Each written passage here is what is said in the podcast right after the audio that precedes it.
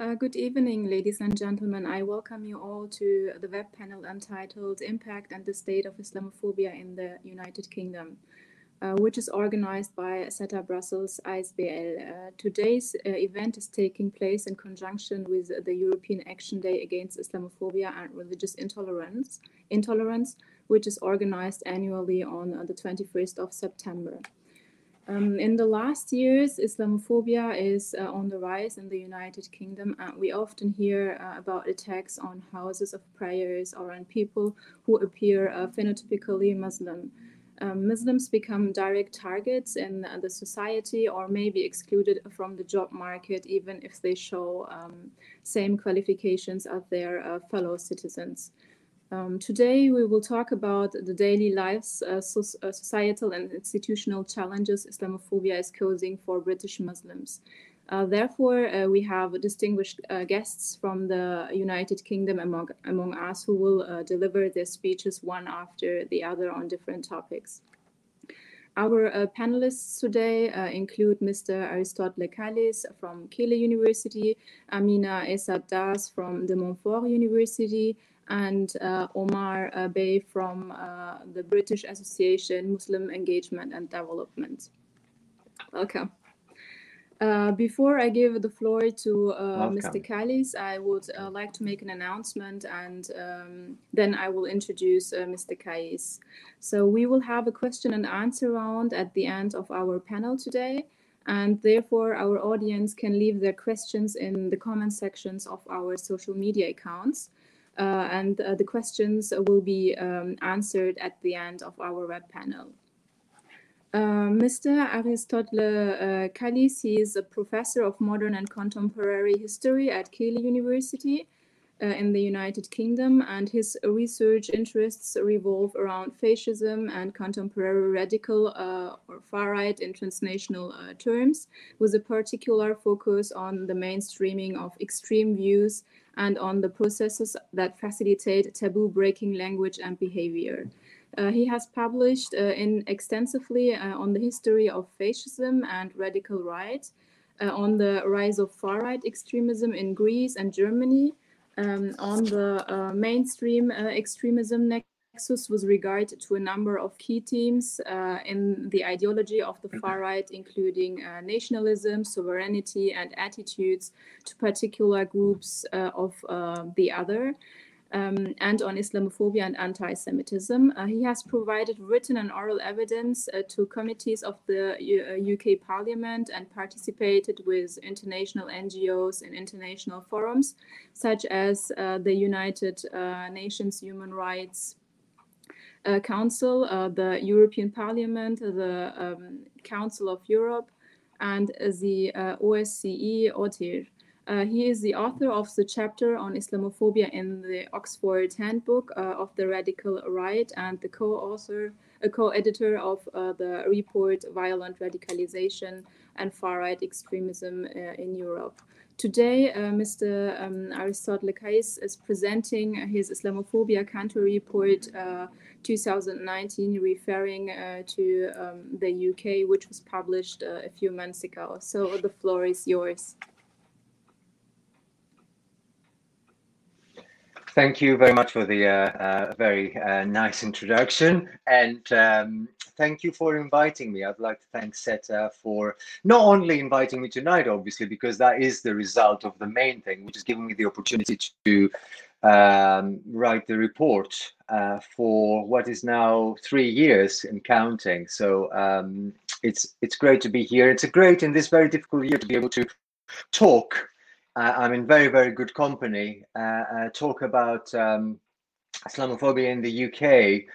Um, now, a year is a very long time, and whenever we're writing this report, we're always asked to look back at something that has already happened. Um, now, um, when I started writing the report in 2019, we were still living through the echo from the 2018 positive development that was the um, definition of Islamophobia that came out uh, from the uh, all party parliamentary group of the UK Parliament, uh, which essentially recommended um, a definition that was very close to what uh, the editors of the Euro European Islamophobia report and uh, uh, all of us authors have been uh, working on for a long, long time and arguing for this, essentially Islamophobia being um, a, for, a, particular form of uh, uh, racism.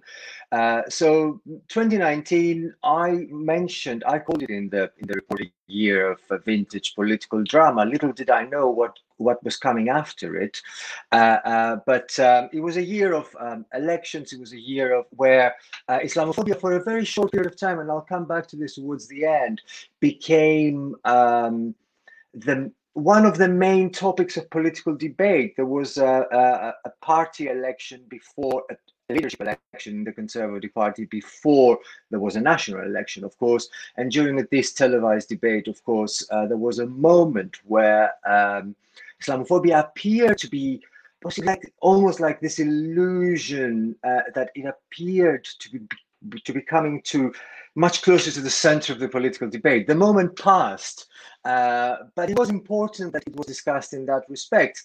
Take this in addition to the 2018 Islamophobia report, and of course, um, there was some sense that the debate was changing. Of course, the reason why all this was happening was not necessarily uh, uh, good. It wasn't good at all. Uh, 2019 was not an exception to previous years. We recorded a rise in uh, hate crime in all uh, pillars, whether it was um, online or offline, um, verbal or physical, on street or against places of uh, worship. Um, um, arson attacks against mosques, for example. The report uh, tries to capture a picture uh, that is, of course, worse than it was uh, in, in 2018. So there's a steady narrative in that respect. Uh, but um, as we encounter every year, and that is not only a case for the UK, but uh, uh, but across the board, it's very, very difficult to capture even in a in an extensive report the extent of Islamophobia in a society like the UK because a um, only a small number of uh, incidents are actually properly reported and captured and recorded as Islamophobic uh, cases by the uh, uh system that the UK government has put uh, in place in the Home Office. But um, the second um, caveat in this discussion, and one that I, I, I try to emphasize when reading the report, is the fact that there is a lot of lower intensity verbal attacks and intimidation, um, both online and offline, that uh, barely captures. So every now and then, uh, we come across a lot of stories about people who were verbally abused and uh, you know in london underground or while going to work and or, or you know small low level not the sensational into inverted commas events that make it to, uh, uh, mainstream press. And these these incidents which are so many and so widespread and so woven into the everyday life of, of, of, of so many people within Muslim communities uh, go unreported and are very, very difficult to capture in many ways. Uh, of course, 2019 was no exception in another respect. It showed us how vulnerable Muslim communities are to international events. So not just national events, um, but international, such as uh, 2019, of course, almost started with the uh, Christchurch massacre in um, New Zealand, and that instantly recorded a massive spike in uh, Islamophobic attacks in the UK. Uh, so um, it it um, it shows how interconnected uh, all uh, public spheres are with regard to what is emerging as a an absolute common denomination uh, denominator of prejudice um, and spite, which is Islamophobia. Um, in 2018, little did I know as well, I had included a certain politician um, in the uh, network of um, Islamophobia in the UK um, for a particular comment that uh, that politician made. Little did I know that in 2019 the year would end with uh, um, that politician is a, in a very very prominent position. Um, that ran me into a bit of a trouble. Um, but um, it is it is interesting to note how much uh, a particular party uh, uh, um, monopolized the discussion of Islamophobia in the UK, and I'm referring to the ruling party, the Conservative Party in the United Kingdom.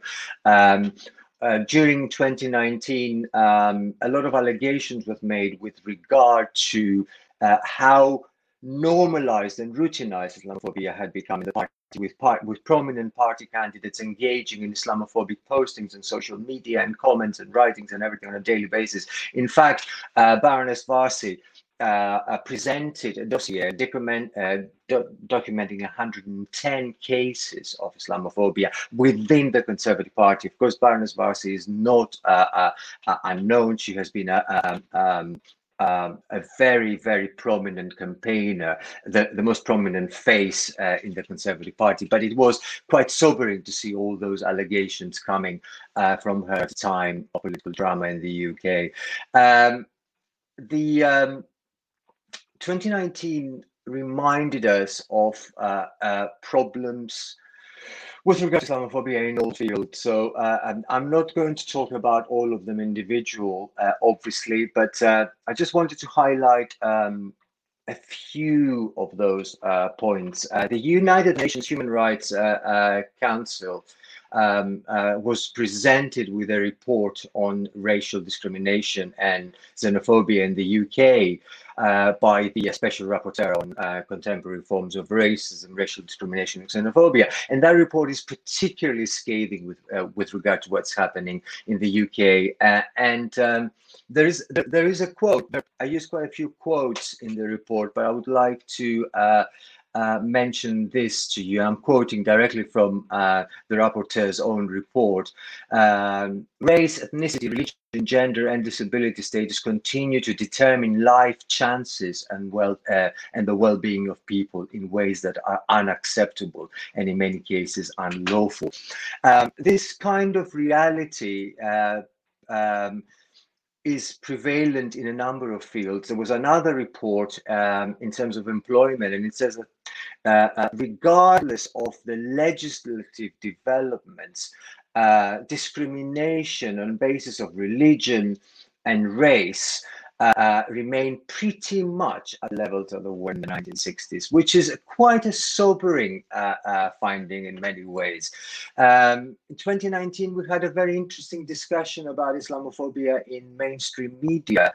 Um, I'm in very good company in this respect. There are um, uh, organizations, um, the uh, uh, Muslim Council of Britain, of course, uh, who are constantly campaigning against uh, what is essentially a mainstreaming of Islamophobia and a routinization. I keep talking about this one. It's almost something that's happening by default and nobody's registering uh, in many ways in, in mainstream media. But it was it was great to hear it at least for a moment um, that uh, uh, from from within the constituency of mainstream me media, this realization and this acceptance that Islamophobia remains exceptionally problematic.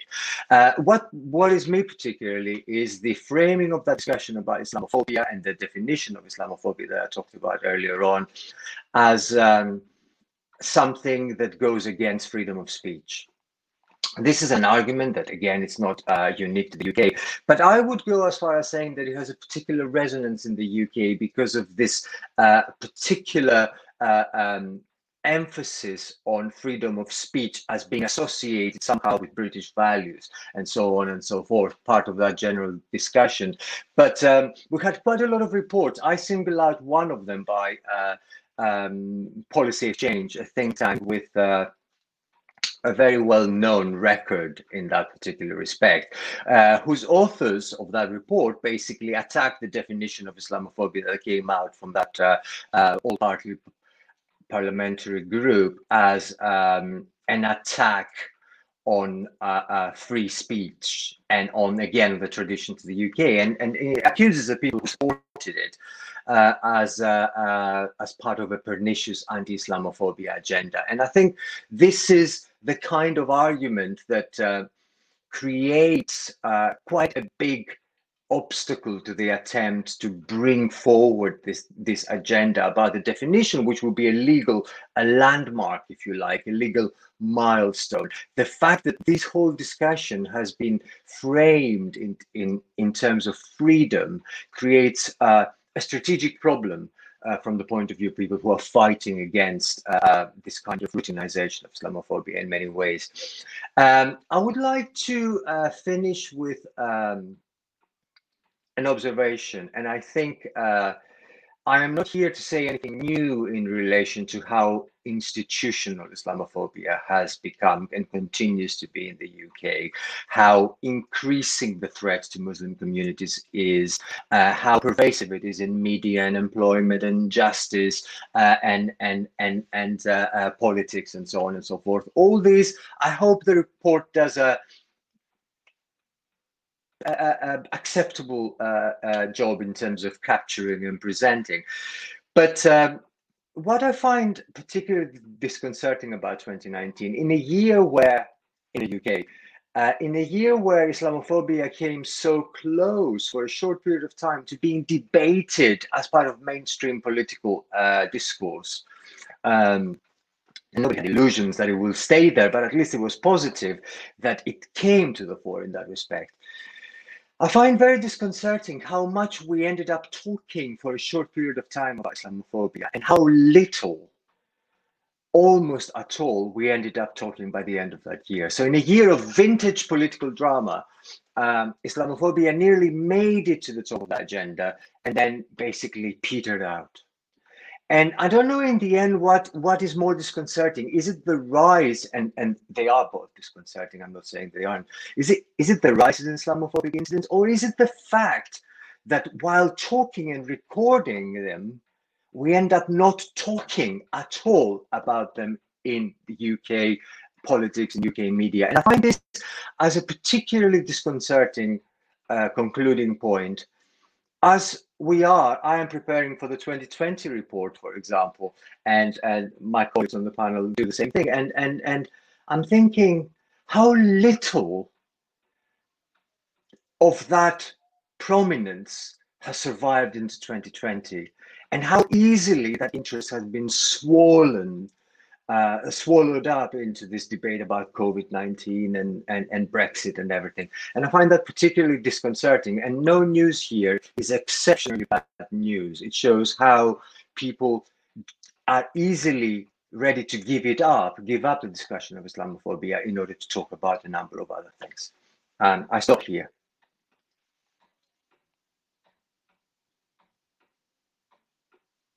Mr. Kelly. So it was a good over. Um, okay, I think you can hear me now. So I'll try again. No. So thank you very much for your presentation. Uh, so it, it, it, gave us a good overview about uh, the state of Islamophobia in uh, the United Kingdom. Um, so before I give the floor to our second speaker, um, Madam Amina Easat-Daas, I would like to inform the audience about the European Islamophobia report, um, of which actually your uh, country report of uh, the UK is part of. And uh, the European Islamophobia report is being published annually since 2016 uh, Madam Amina Easat-Daas is also one of the regular contributors to, to the report.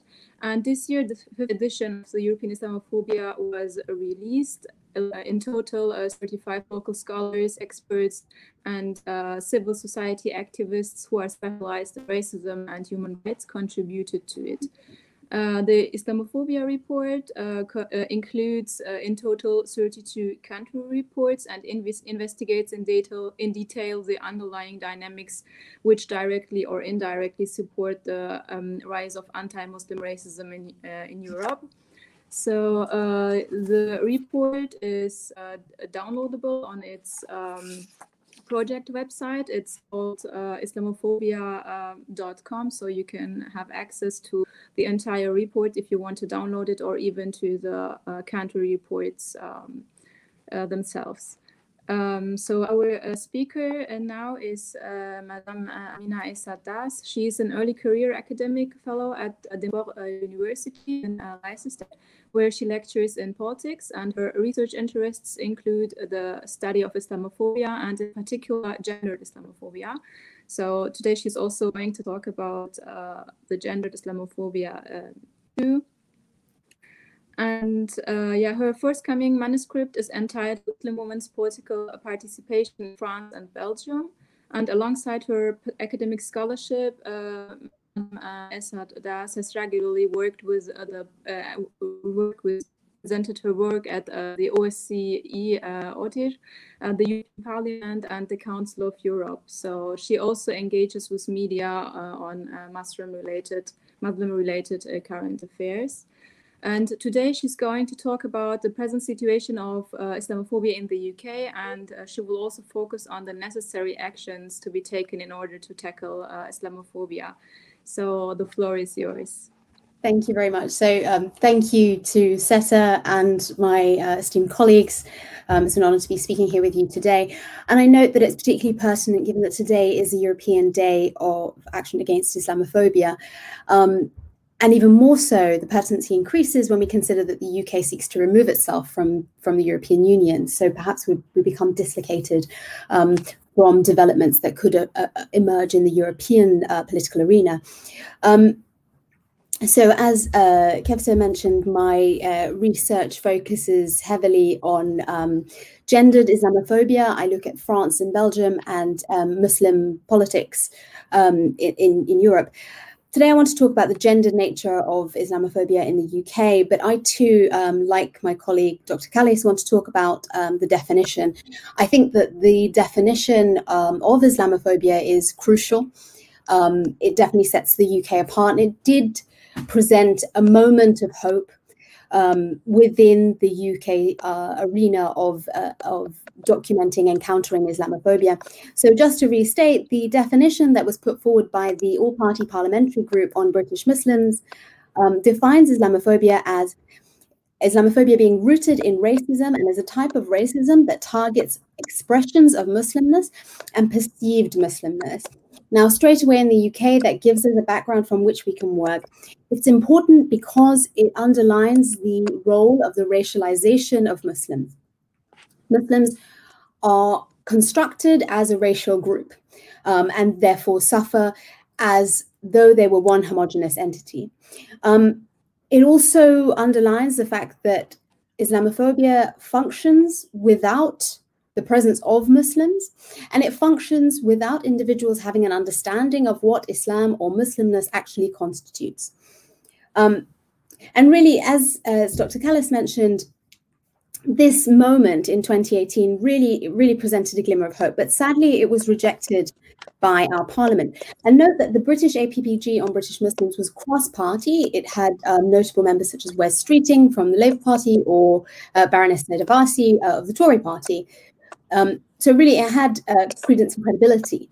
Um, sadly, rejected by Parliament. That was the time that Theresa May was um, uh, was Prime Minister. Um, but going back to that glimmer of hope, it was the, the definition has been accepted by numerous local authorities in the UK. So we have um, Oxford, Newcastle, uh, Manchester, Birmingham, and numerous parts of London, such as Islington, Harrow, or Brent. Um, it's also been accepted by numerous UK political parties, not all. Uh, we have parties such as the SNP, the Scottish National Party, the Labour Party, the Liberal Democrats, Plaid Cymru, among others. Um, and furthermore, it's accepted by numerous academics and organizations uh, key in the field of Islamophobia studies. and I think here really um, the importance of the British definition highlights um, the fact that we need to have a, basis from which we can talk about Islamophobia. We need to have a current, a, a common understanding of what Islamophobia entails. Um, so recently, I was involved in a project uh, funded by the European Union um, with the University of Leeds to combat Islamophobia. Uh, and looking at best practice that, that exists ac- across the continent. And I would argue that this definition is an example of best practice. Unfortunately, it's not been massively accepted, particularly where it counts in the, in the ruling party uh, and in, in, in government. but it's it represents a, a, step in the right direction. And I would argue that this is something that needs to be done across the continent and arguably globally, given that Islamophobia is uh, increasingly normalized, uh, banalized, and also spreading internationally. And we can consider examples such as in the USA, we can consider examples such as in places like China or India, which are from the global south. Um, in short, Islamophobia is normalized worldwide.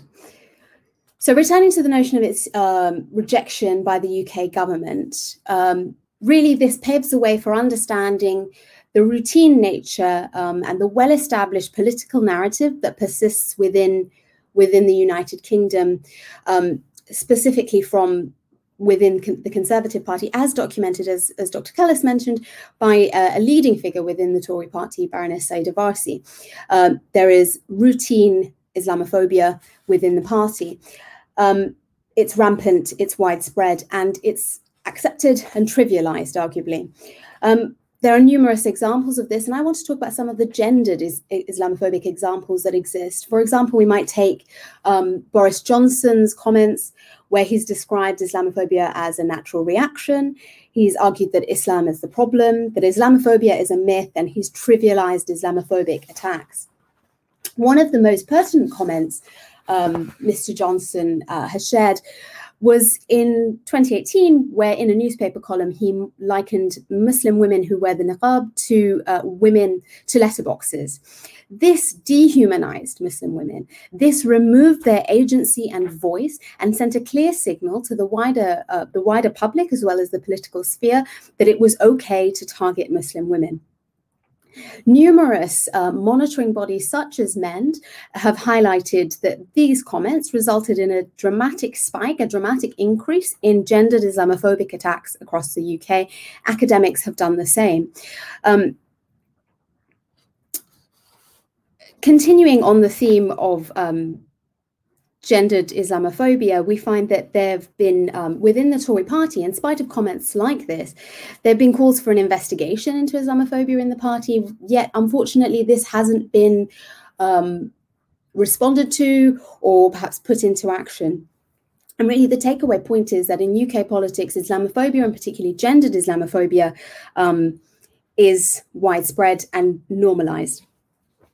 And this results in the signaling to the wider community that things are acceptable as such.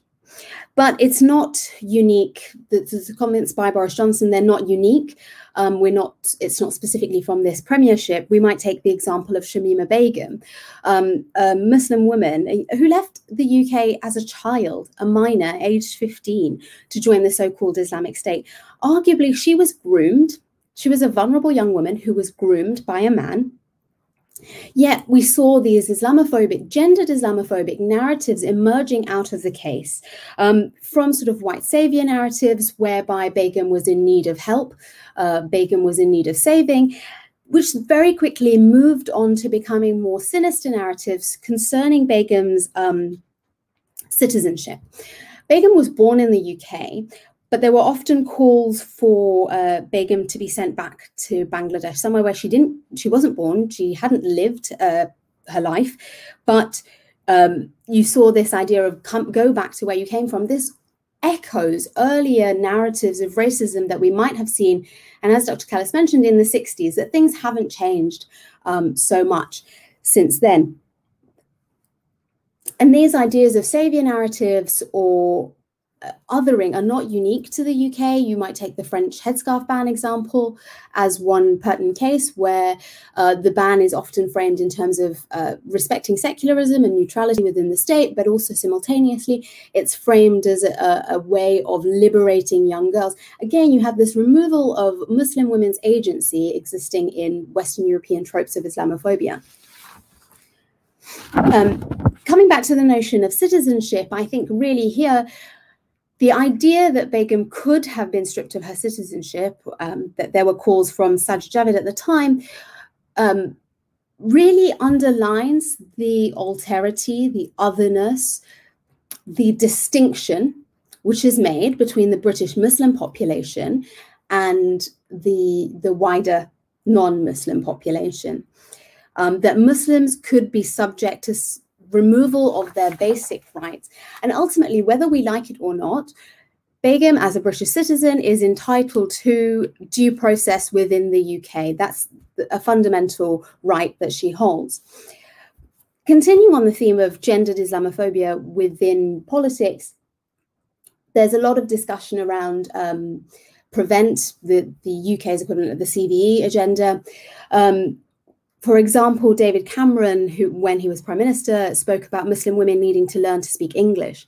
Not only does this erase the wide breadth of incredibly sex- successful and well inserted Muslim women that exist um, within the British community, it creates this image of Muslim women as all foreign, as all ill educated, and it essentially it, it otherizes and infantilizes them. Muslim women were seen as being in need of an education to instill some sort of British value system within them. And through this education of the English language, it was assumed that Muslim women could become a a point within society that could recognize violent extremism or the emergence of violent extremism within their own families and communities. So, not only are Muslim women being told to monitor uh, and surveil their own communities, it's almost like A, the state is washing their hands of any responsibility that they have within the process. But secondly, it's continuing to cement this narrative that any sort of extremism only comes from um, marginalized Muslim communities. It ignores the rise of the far right and far right extremism, far right grooming of young individuals online, for example. So there's a very distorted narrative that is promoted through these very simple comments um, that seem low level.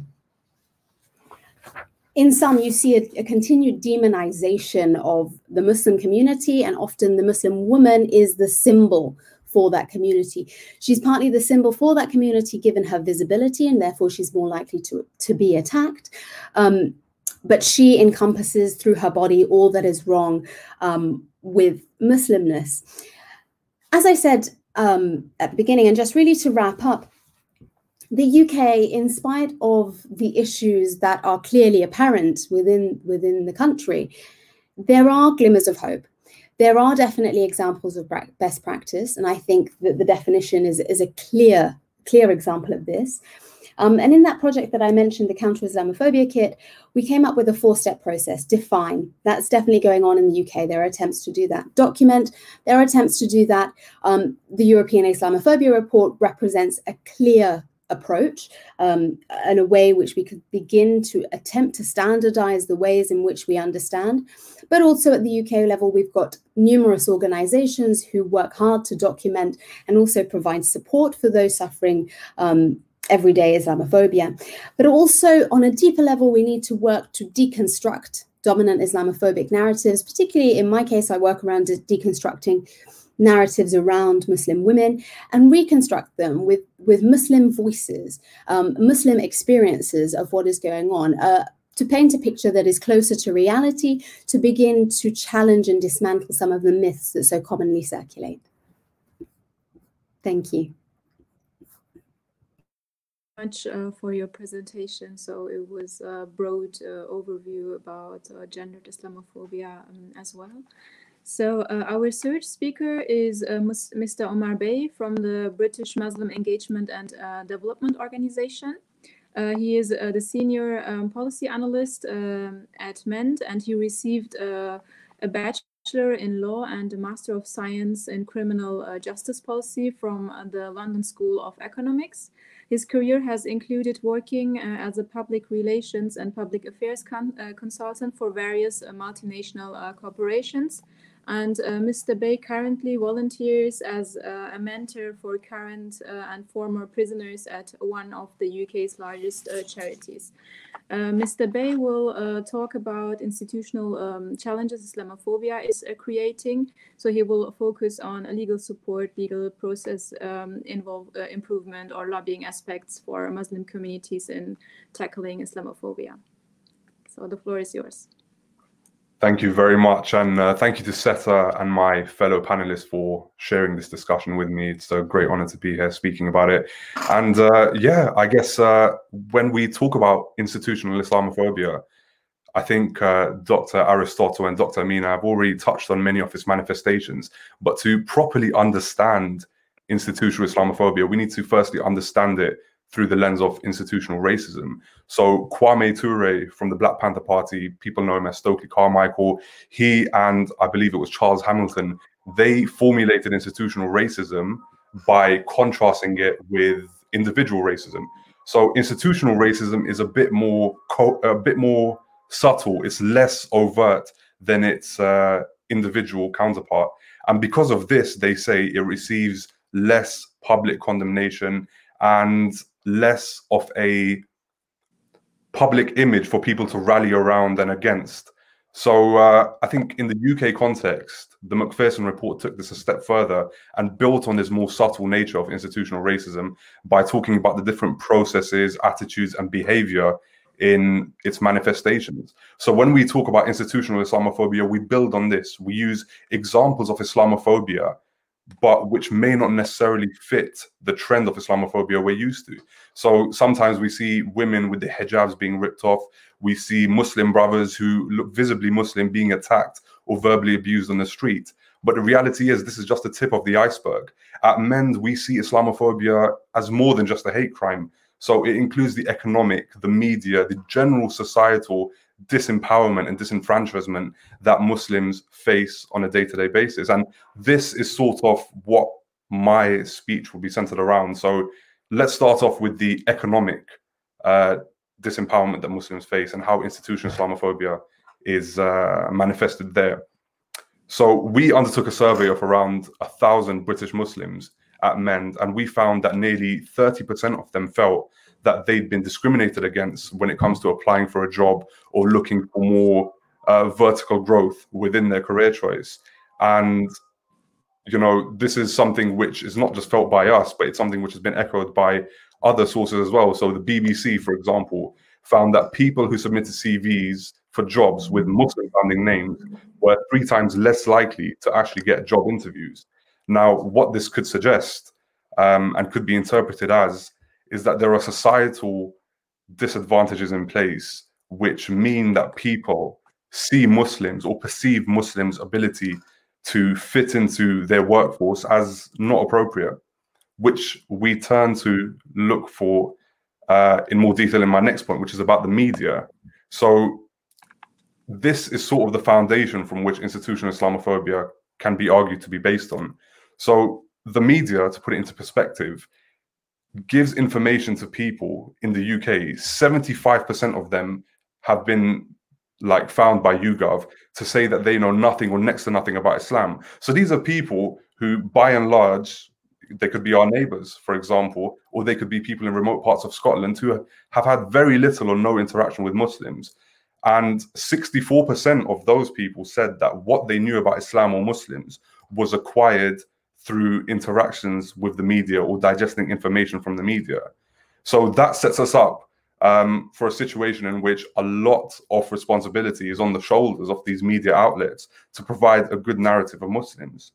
But research has shown that for every 21 negative stories about Islam, there's only one positive story put out about a Muslim or Islam. So there's a huge disproportional disproportional output as to how Muslims are presented and how Muslims are portrayed in the media.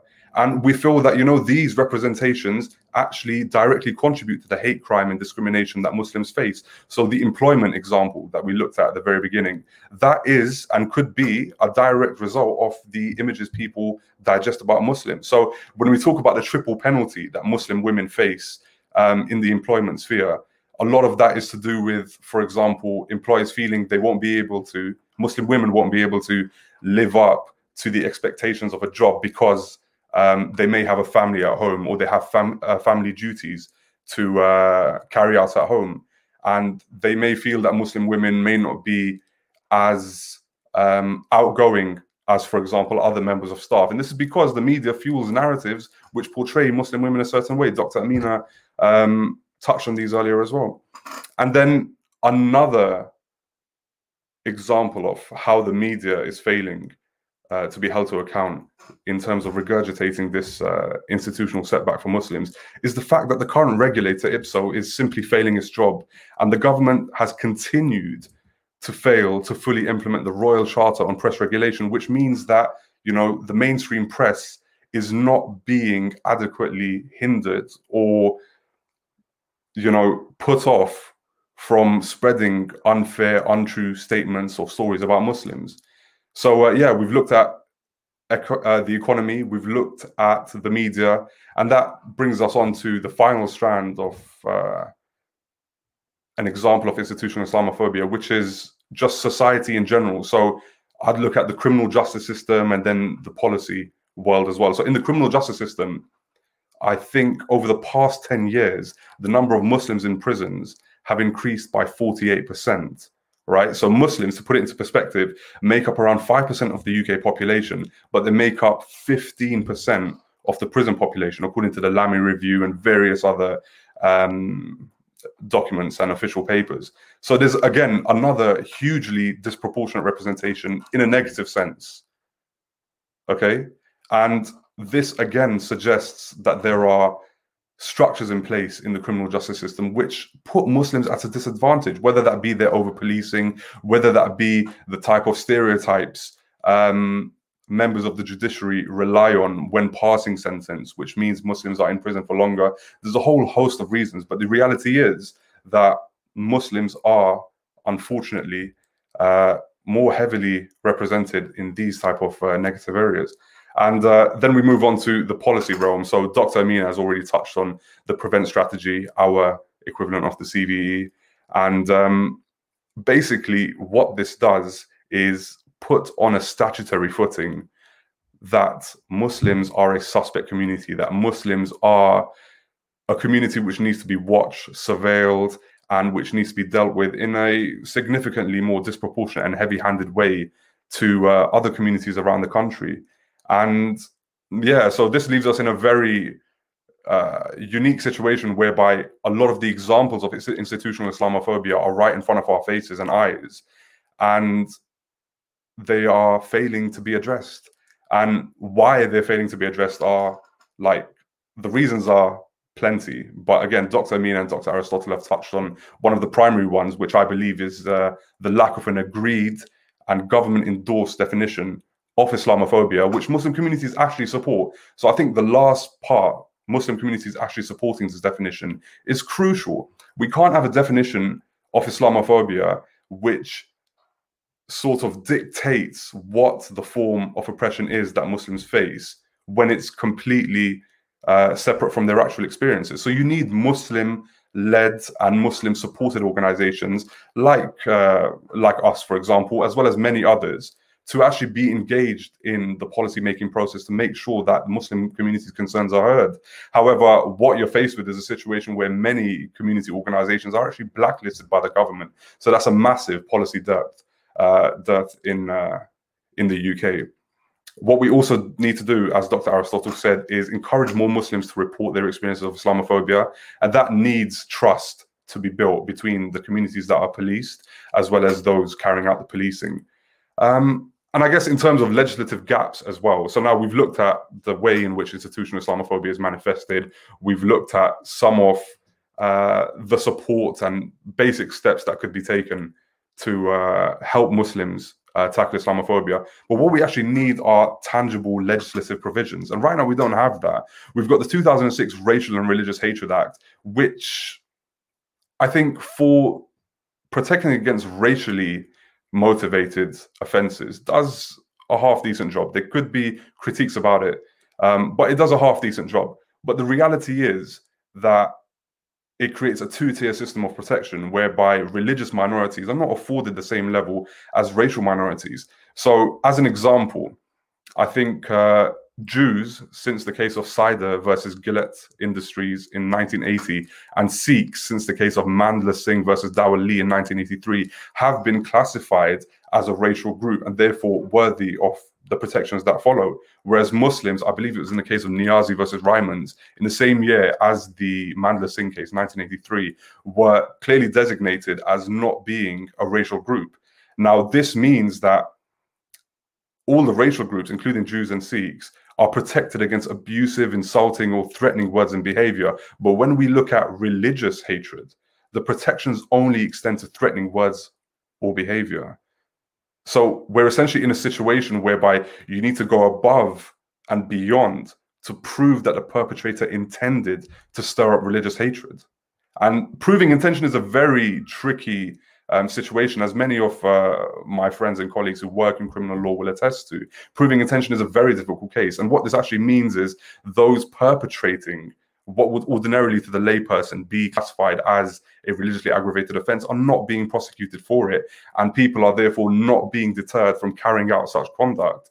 Um, and yeah, Citizens UK, I believe, in a report found that almost 80% of uh, such aggravated offences don't actually lead to a charge or a summons in court. So we're left with a very, I would argue, ineffective uh, legislative framework, which, uh, you know, many people have touched on how it needs to be um, addressed. But as Dr. Aristotle uh, used as an example, the Scottish bill right now that's going through uh, the Scottish Parliament in Holyrood, you know, it's facing uh, it's facing opposition from certain groups who are basically saying that you know you can't protect against religiously motivated abuse because it touches on or could infringe the freedom of speech. So we're facing a very uphill battle, and the institutional uh, Islamophobia is so deeply embedded that to want to fight uh, in a productive way for the civil rights and civil liberties of Muslim communities actually puts you at odds, according to the popular discourse, to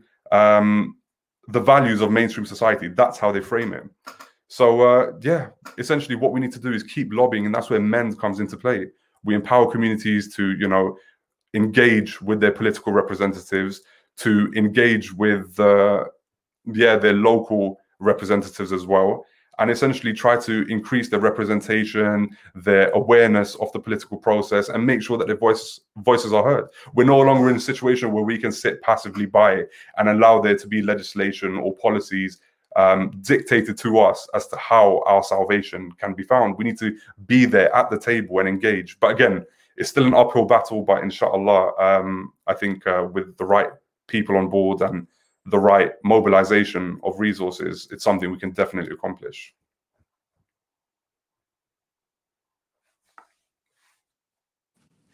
Um, thank you very much, uh, Mr. Bay, for your presentation and also mentioning the lobbying aspects. So uh, now we will uh, start the um, question and answer um, round, but we just have one comment and one um, uh, question so one uh, viewer, he has written that uh, Islamophobia is not just uh, in UK, it's everywhere and also in Islamic countries. So um, I will just leave this um, comment. Uh, and then uh, Serdar Irmak, uh, he has a question. I, am just asking, and then if you um, have an answer, you can just jump in. Uh, sir, is there any uh, about Islamophobia supporter uh, politics producing and finding funds of this with, um, sorry, uh, sir, is there any about Islamophobia supporter politics producing and finding funds of this with rising change re religions in favor of Islam at UK? So, I think you have seen also the question. I, I didn't understand uh, the like maybe you can and then I, I have uh, also prepared them as a question so maybe I will uh, ask them to you um, Madam uh, Easat-Daas, she asked, uh, she uh, spoke about um, creating uh, the own narrative uh, when it comes to uh, Muslim women. I think this is a really important um, aspect, but uh, I'm uh, I would like to know if there is a space given to these Muslim women uh, where they can try to create this uh, narrative. Because if there is a, so for, from my point of view, if there if there is a space, it's really good. But if there is no space, and if these women uh, stay like unheard, so it might be problematic. So what is your uh, point of view on that? So. Thank you for the question. Um, on the one hand, I would say we need to take that space. We need to take that space ourselves and fill that narrative and create our own opportunities. Um, about challenging the narrative. So I'm currently undertaking some work uh, looking into creative responses to Islamophobia. So often we're bombarded with statistical evidence, and um, as uh, Mr. Begg points out, that's not always even correct. Um, there's misinformation spread widely um, in, in the media, and that's one of the common uh, sources of these narratives. And I'm looking at ways in which we can begin to challenge that through creative resources. Challenging people aren't necessarily engaging with statistical um, evidence. Um, and it's not always a complete picture. We're always seeing the, we're only usually seeing the tip of the iceberg. Um, so one of the ways I'm currently looking at Muslims and, and Muslim-led and Muslim-centered festivals as a source of or a space within which uh, we could create diverse engagement across different strata, socioeconomic strata, ethnic strata, religious strata of community, um, to understand and to create a space in which we can almost penetrate a hearts and minds approach, not just the mind, something emotive. Um, film is often used, uh, spoken word, um, traditional paintings such as art. Um, I've seen virtual reality type uh, headsets used to, to sort of to show you a day in the life of um, Muslim refugees, for example. So there are other ways in which we can perhaps challenge the narrative. Um, so the work I'm currently doing on festivals um, has really showed so far there's a very wide breadth of Muslim-centered and Muslim-led festivals in the UK. And that they are doing incredible work, but it's something that we tend not to hear about. Um, more often, we hear about um, the more nocive effects or kind of false narratives about about Muslimness. So that's one potential way um, in which we can begin to challenge, and often I think it is quite effective. Okay, thank you. Uh, so um, there is another question. Uh, it is um, so the uh, viewer is asking. I, I, want to ask about uh, if there is any sign of current government in the UK uses the tool of Islamophobia to gain votes from far right people. If there is, what is the the extent of this kind of policy? I think you can see also the question. I don't know who wants to answer you. I can, yes. Um, I can say something about this. Obviously, it's a very, very um, interesting and complex question to answer because uh, to talk about um, using the tool of Islamophobia would mean a kind of concentrated strategy of trying to do that. And I think I have to be quite careful here. I think the um, the um, uh, the the the government um, let's look at the, at the, at the electoral picture in the UK in 2019. Um, the the the more successful radical right-wing parties of the past, whether it was the Brexit Party or the UKIP Party or whatever, have been almost eliminated from the political spectrum. So uh, there, there, there are studies that are coming out because the election is quite close. Um, they're actually showing that um, uh, uh, the, um, the, the large majority that the Conservative Party won in the 2019 election was to a very big extent, not not exclusively. It, it, drew votes from different constituencies, but it came from voters who had previously voted for uh, from um, radical right-wing parties. Uh, whether it is a concerted strategy, um, I would probably answer this question in a roundabout way, saying that uh, prominent figures uh, and, and, and less prominent figures within the party have actually done so. Uh, um, we, we, we have um, indications that um, parliamentary candidates used it. Uh, uh, there are very, very well documented stories, whether it was in the dossier of uh, uh Baroness Warsi or came out afterwards, that there is definitely an investment, a political investment in Islamophobia, whether directly Islamophobia or uh, um, um, as we heard earlier on, through the general discourse of uh, uh, whether it is racism or, or, or it was the recent discussion about uh, um, Black Lives Matter and so on and so forth, that actually uh, uh, is, is mining that particular constituency. So I would say whether it was a clear strategy or not is not so much the point here. I would say that uh, there were figures who did so, and clearly it has worked. And um, I cannot see this um, um, becoming less uh, uh, prominent uh, now. Um, it is, if anything, it is increasing over time, as we have seen very recently. Yeah, can I just add to what Dr. Aristotle said? So, um, while again, I'm not suggesting at all that the government is strategizing um, on a basis of Islamophobia, but I think there's the element of tacit endorsement. So, we've seen mayoral campaigns run in the past, for example, in 2016, which have been called um, and labeled as being run on dog whistle racism. Uh, so while they may not explicitly say Islamophobic things, you know, they put things out in the popular narrative and you know they espouse a certain discourse which suggests certain things so they already know uh, some of these people that members of society associate um, muslims or islam with certain negative traits whether that be um, terrorism or grooming as we've seen in recent years as well and they will play on that some people will play on that and what is damning is the fact that these people have gone on to essentially receive no consequences for those actions. We've seen certain people actually elevated to the House of Lords um, who previously engaged in such dog whistle racism. We've seen a prime minister who said what some would undoubtedly perceive as Islamophobic, um, many comments, and he's actually um, faced no consequences for it. So again, I'm not trying to say that people run or overtly espouse Islamophobic sentiments, but uh, you know, it is a constant presence there, and the lack of condemnation is telling in and of itself.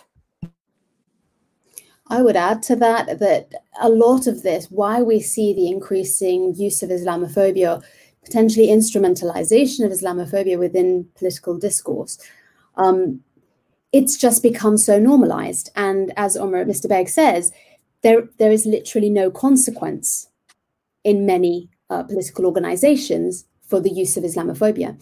And as we see an increasing polarity uh, emerging within the electorate generally, um, and I mean, and that swings both ways in terms of far right sentiment, but also liberal sentiment. We, we're talk about, talking about the Green Wave in Germany, for example, very recently. There is this increasing polarization um, that exists. Um, and I think that that contributes so that um, the more extreme views, we might say, are, are becoming more normalized um, the more fringe views are, are adopted by typically centrist parties.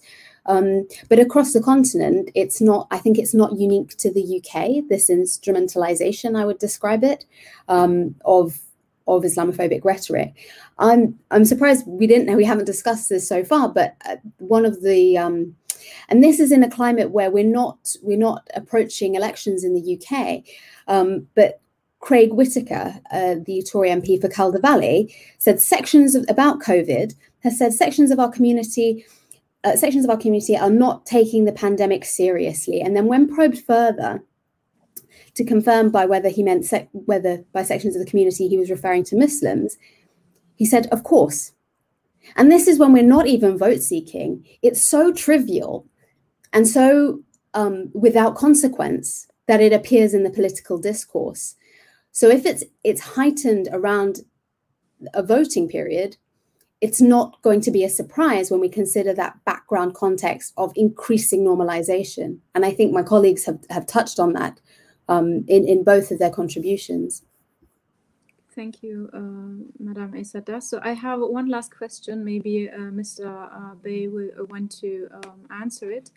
So it's um, so I want to now focus on the uh, identity aspect. So um, how far does the current uh, political atmosphere or the atmosphere in general is having an impact on the British uh, Muslims' identity? So can they feel British uh, when they are um, excluded from the system or when it comes to um, structural racism? So how do British Muslims feel? Can they feel British?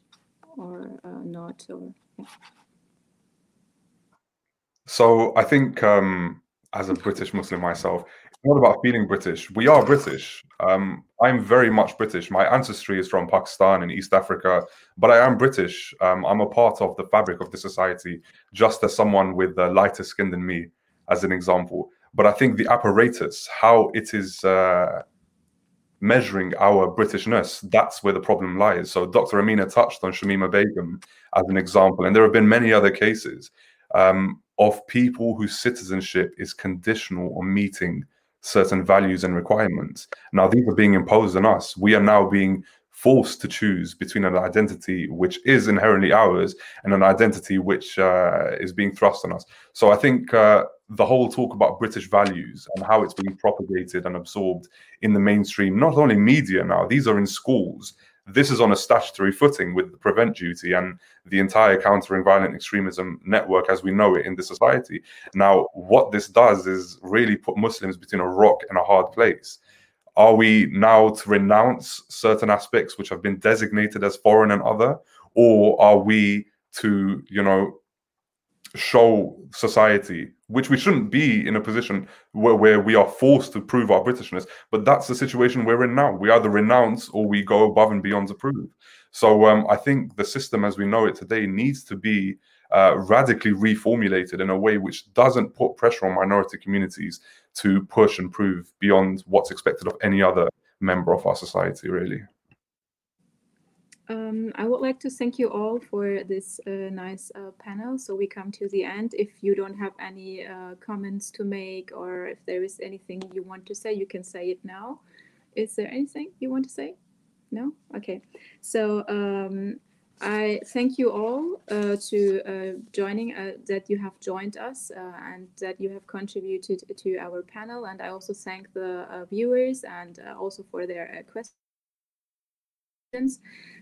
So uh, have a nice evening, and uh, I hope uh, to see you on another panel as well. Good evening.